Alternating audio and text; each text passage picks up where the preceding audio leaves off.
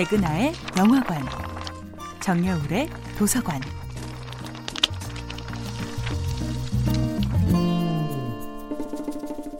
안녕하세요. 여러분들과 쉽고 재미있는 영화 이야기를 나누고 있는 배우연구소 소장 백은하입니다.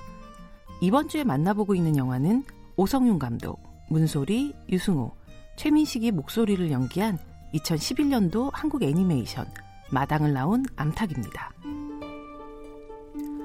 마당을 나온 암탉은 동화 작가 황선미의 용감한 원작과 오성윤 감독의 세심하고 위트 넘치는 연출, 애니메이션 제작팀 오돌도기와 영화 제작사 명필름의 뚝심과 의지로 함께 품고 키워낸 영화입니다.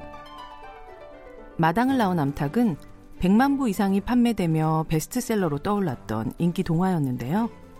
그렇게 원작의 둥지를 떠난 이야기가 안전하게 영화로 옮겨오기까지 걸린 시간은 총 6년이었습니다. 그간 헐리우드 애니메이션에 익숙해져 있던 관객들에게 마당을 나온 암탉은 한국 애니메이션만이 보여줄 수 있는 색채와 기법을 통해 시각적인 신선함과 즐거움을 안겨주었는데요. 특히 잎사귀 모험을 떠나고 아들 초록이가 자라나는 숲과 늪의 풍경은 마치 세밀한 한국화를 보는 듯한 느낌이 들죠.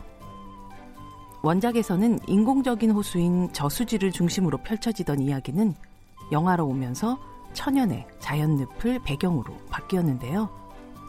이 땅의 자연과 생태계를 담고 싶었던 오성윤 감독은 기획 단계에서 우연히 접하게 된 TV 다큐멘터리를 통해 창녕군에 위치한 우포늪의 아름다움에 매료되었습니다.